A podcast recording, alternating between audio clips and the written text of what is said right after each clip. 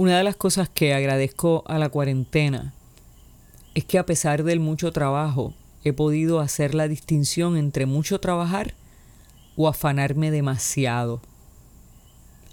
A veces es inevitable trabajar mucho, pero lo que no es negociable es que el afán por las cosas pasajeras ahogue la palabra de Dios entre las preocupaciones de la vida y que ésta pierda su efecto nosotros.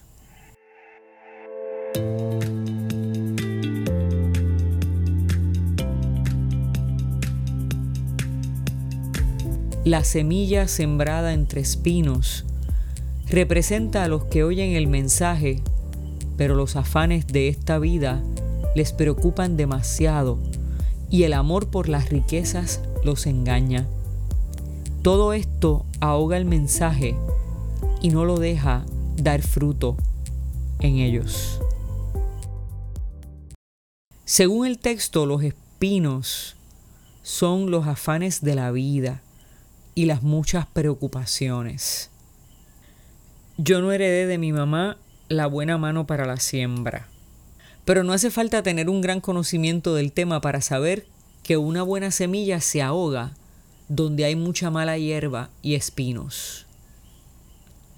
Es necesario que desyerbemos el terreno en el que vamos a sembrar.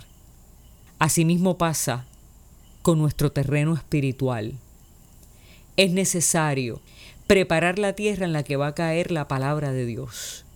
Y el terreno al que se refiere el texto bíblico es nuestro corazón.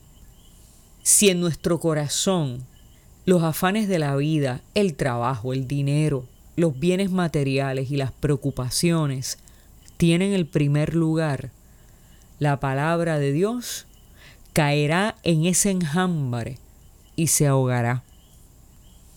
En este mundo tan convulso, tan competitivo y tan materialista en que vivimos, ciertamente las preocupaciones y los afanes por lo material son difíciles de arrancar. Pero en el día de hoy yo te exhorto a que te des la oportunidad, a que limpies, aunque sea un pedacito de terreno en tu corazón, y veas cómo la palabra que cae y encuentra terreno fértil crece y puede cambiar tu vida. No es fácil deshiervar, no es fácil cambiar las conductas de años, no es fácil acallar las voces de las preocupaciones y los afanes. Pero yo te garantizo que con intencionalidad, con constancia y con el esfuerzo pueden hacer que tu vida cambie, dando paso a que aprendas a gustar de los frutos que la palabra de Dios va a traer a tu vida. No te pongas metas grandes, inalcanzables. Piensa que dar paso a que la palabra de Dios dé fruto en tu vida es como comenzar una rutina de ejercicios. Al principio cansa, duele, de hecho, y al principio no se ve la diferencia. Pero lo que nos dicen los expertos es que con solo caminar 20 minutos al día podemos hacer la diferencia en nuestra salud. Pues yo te lanzo hoy un reto.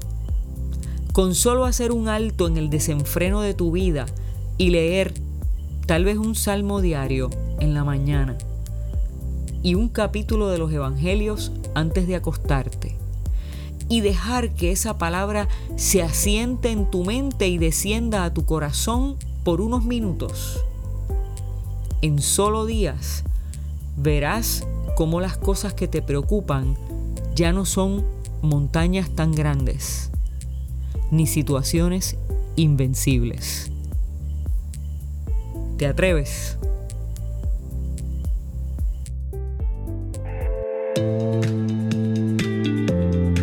Hola, te habla Ibeliz Valentín. Gracias por escucharnos. Si este mensaje ha sido de bendición a tu vida, compártelo en las redes sociales. También puedes suscribirte a través de Apple Podcast o de Spotify Podcast. Que Dios te bendiga y hasta la próxima.